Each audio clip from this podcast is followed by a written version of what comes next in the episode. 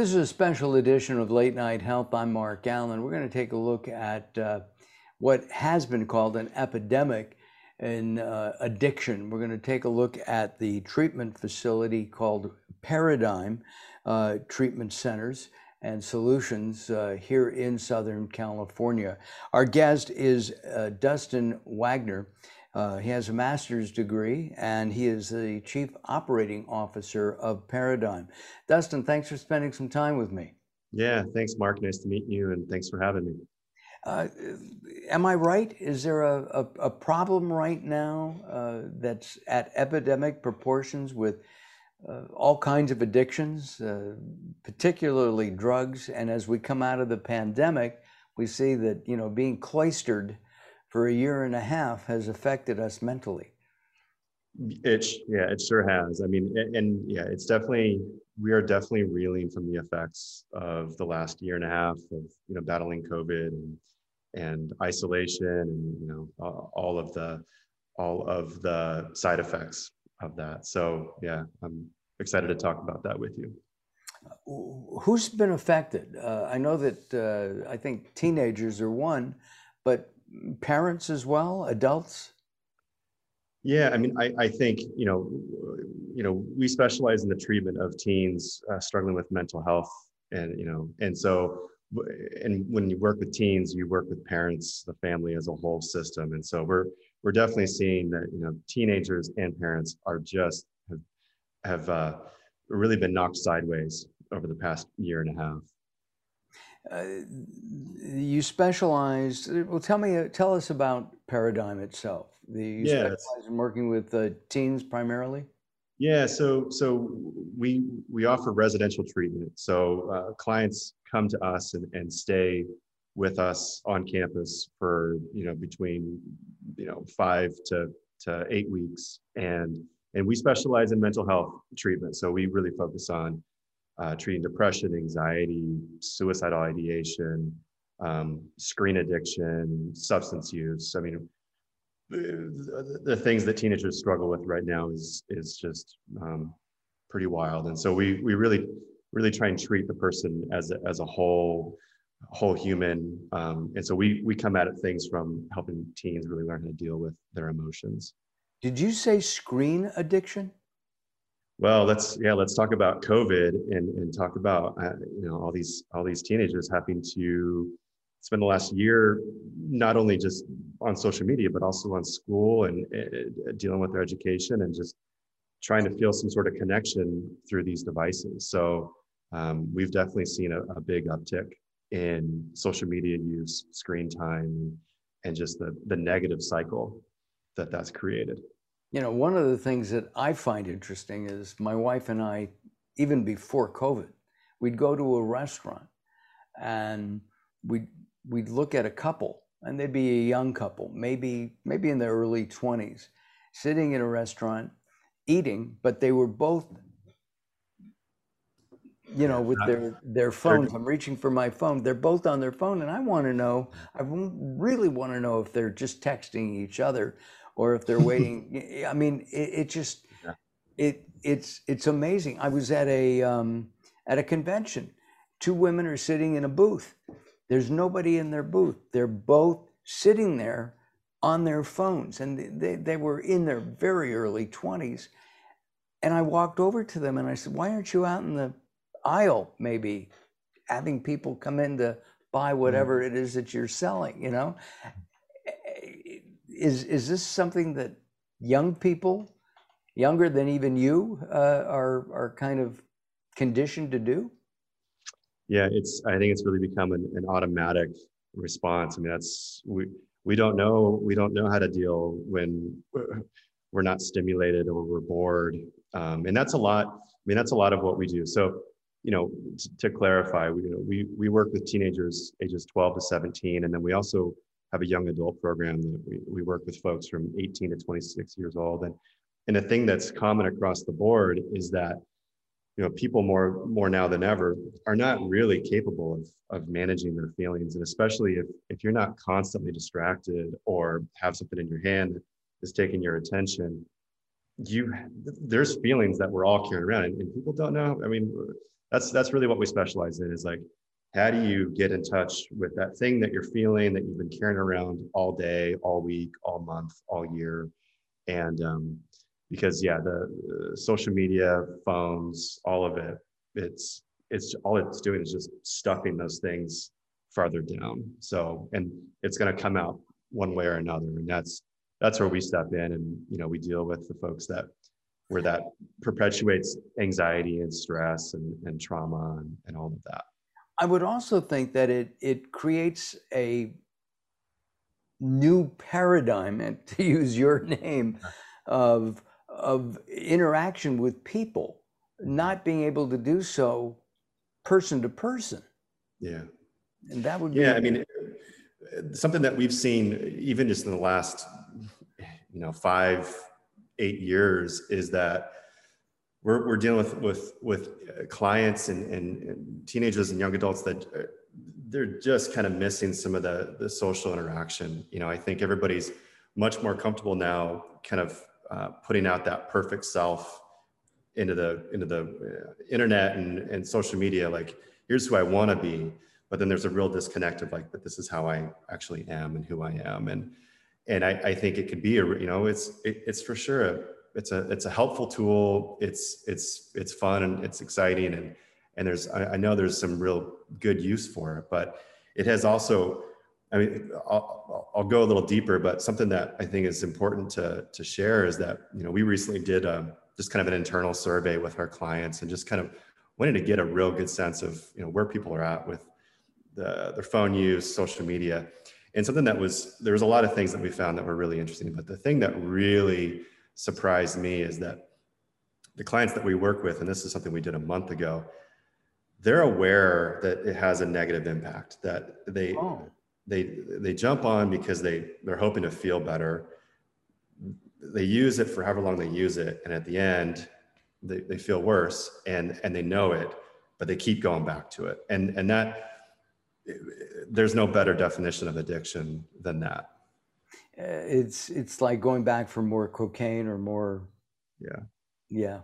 yeah. Uh, you're a young guy yourself, okay? Thanks. So I, I'm got to ask. I, I mean, I, I, know you're not addicted to to screen time, mm-hmm. but come on, you're a gamer, aren't you? I'm not afraid. I'm not afraid to play some games. Um, and, and I, you know, I, I grew up when video games, oh, wait, we, video games have been around a long time, but yeah, I, I love to play games, you know, and, and for, for a few different reasons though, I, I'm not, I don't think there's anything wrong with social media and I'm, I'm, I'm glad when people are using it and they're using it in a healthy way, but I, I'm not, I'm not on social media. I think I have a, I have a LinkedIn account, but I, and partially it's because of the work that I do. I'm, I'm already on my phone enough and I, I, uh, I just, I think I've I've been afraid to even open that door because because I I know what it leads to. So right.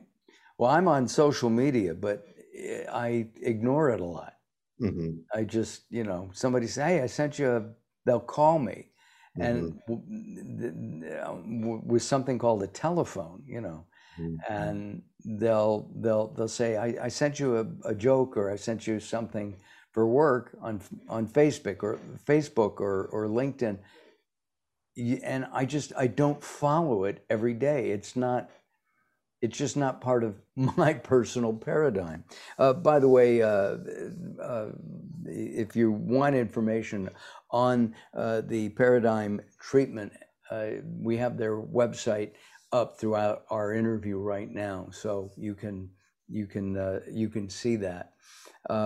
I'm I'm curious though. You also offer you, you mentioned mental uh, mental illness are and suicide. We know that suicide amongst teens has skyrocketed. Is there a reason for that?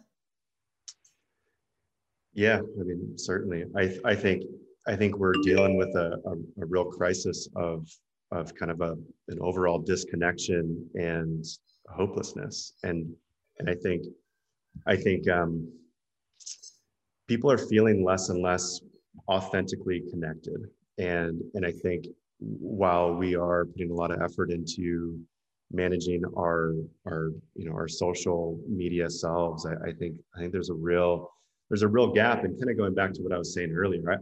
I think we have gotten into this crisis where we're having a really hard time managing our feelings and and managing our ability to ask for help or to alert people here's what i'm thinking here's what i'm struggling with and so yeah you know what what we do at paradigm is uh, you know for the for the course of treatment which you know minimum stay is 35 days um, is we're doing we're doing individual therapy every day.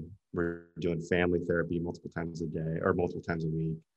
Group therapy um, we're getting outside. We're having fun. There's a there's a psychiatric piece. You know we have a we have a full-time psychiatrist that looks at things from the, the medical side and, and um, you know we have we have nursing we we, look at diet nutrition uh, all of it and, and, an education component so what, what we're really trying to do here is just kind of pull people back into being a, a whole human being. And so, um, but yeah, suicide, suicide is, has increased. And something that's really interesting uh, of all the things that have happened during the pandemic, um, really alarming that uh, I think there's been like a 30% increase of, of young people that are going to the ER for the first time for to deal with a mental health crisis. And so there's there's a there's a lack there's been a real lack of in-person mental health counseling you know we, we've got this whole telecare thing and, and video but we're we are getting farther and farther away from that in-person kind of person to person face to face treatment and it, your phone went off my phone went off during our our interview um, we live on these things it's become part of society but i guess there's a healthy respect. I we both turned ours off. I know people who would would stop the interview and say, you know, hey, Mark, hold on a second, or you know, Dustin, give me a minute here. Um, I think that's I think that's uh, in, important to note that mm-hmm. uh, you know these are useful tools. Absolutely. But to a point, right? And and so you know, so is social media. I mean, it, it, it's all useful. There's a lot of content. There's there's uh, important educational thing, you know, news and and just entertainment, uh, art. I mean, there's a lot of funny stuff. And and sometimes I do kick myself that I'm not on, but I I think you know, I I just I think that there is it's a it's a little out of control, and I and I I've definitely seen it just even even in my my time working in this field and, and working primarily with young people, um, it, it has perpetuated our mental health crisis. Absolutely. Right. Uh, what kind of mental health? I, I mean, I can see. Um, I, I, guess uh, anxiety would be one. There's a there's a real there's a real cycle that happens where I think uh, whatever's going on in someone's life, if if they're if they're if they're living in fear, if they're um, not sleeping, not able to perform, not, you know, just uh, social interaction is difficult. There's a, then anxiety increases and that takes energy and it increases, increases, and it just kind of, it, it just kind of pings all day. And then you run out of energy and, and you crash and then it, and then that can t- turn into a depression. And then there's just a real perpetual cycle of this anxiety, depression uh, pattern. And so, um, so yeah, I, I, think, and and that can be hard to name. It can be hard to name. It can be hard to admit. Um, and I think definitely in a family system at, at home with with parents, it can be hard to, you know, we're, we're all trying to look and perform our best, and um, because the dynamics, and that's why we do the family therapy is there may not be a, a real obvious comfortable opportunity to to share with you know someone's mom or dad like, hey, i'm struggling. And and so that that's what i think is great about our program is that not only are you taking a, a break from your phone and and part of our treatment is like let's learn how to use these phones in a way that's going to help you not not hurt you but also how do we talk about it as a family? How do we you know giving parents support skills and how to you know open the door and have and have real good honest authentic conversations you use behavior modification. Is that the the, the primary uh, treatment? Yeah, that's a great question. No, we don't. No.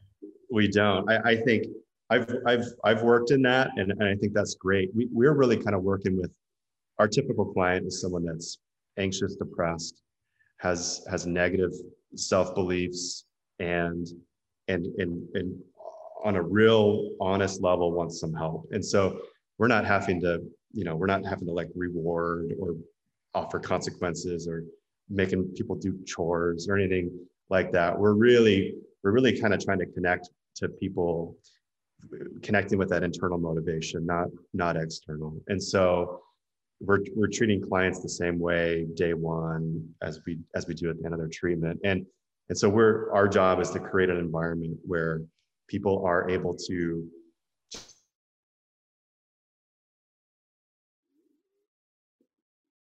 be perfect. We we really want to kind of know what's going on and and it's it's in that ability for someone to to open up that they can really kind of get into that scary it's hard work it's scary work and and that's our job is to kind of help them get there uh, are you developing new techniques new treatment options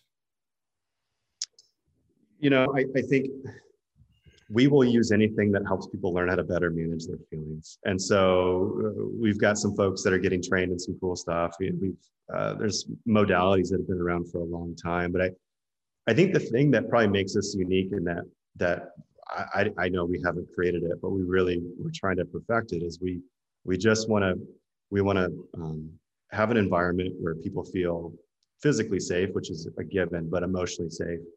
And then our job is to support our our clinicians our staff in being able to to kind of this is like this living breathing organism. And so our job is to keep it moving forward and if and if we can kind of create an environment where people feel safe in all the ways they need to feel safe then naturally they're going to start doing that work as we offer skills and we're you know pointing out these negative patterns that they have and and I, I, you know, I think for me, our work is to get somebody where they're able to kind of name what's going on.